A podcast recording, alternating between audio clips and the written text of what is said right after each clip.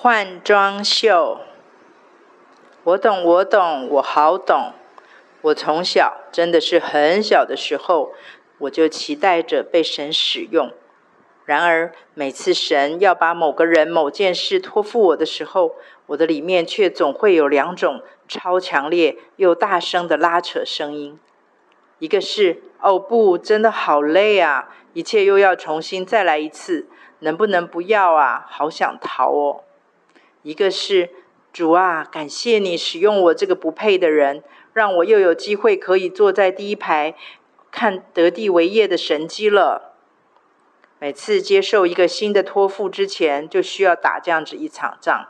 这场仗是那么的真实啊，因为这个战前战其实是先夺回自己啊。所以我总是紧紧紧紧的抓住神，否则我这个虫雅各永远也不可能变成快尺打量的新器具。保罗大学长说，我们在这帐篷里叹息劳苦，并非愿意脱下这个，乃是愿意穿上那个，好叫这必死的被生命吞灭了。哥林多后书五章四节，连保罗大学长都在每一场生命换装秀中叹息了，何况我们这些小学弟、小学妹嘞？所以，神安排我们这些小小虫雅各，互作学伴，同奔天路，然后我们在对方身上看见的重转化神迹，就成为我们彼此的激励。我相信你会跟我一样，有那么一天回头去看，发现自己的不再一样，变明显了。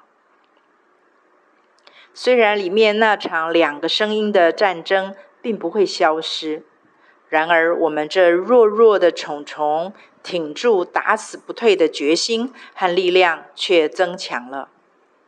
举个最新鲜的虫例子给你加油，先讲简易版的吧。昨天你们看到讲主日信息的陈明轩吗？那就是一只虫打仗的故事。相信吗？我在录影键按下去的那一瞬间，根本就不知道自己要讲什么。圣灵就只给了我几处经文，还有两句话。我这只如假包换的虫，好不知所措啊！然而，我这只虫就学习向门徒负责把主耶稣递在他们手中的饼和鱼分出去，我就只是负责打开我的嘴巴。结果，你们就听到了那一篇道。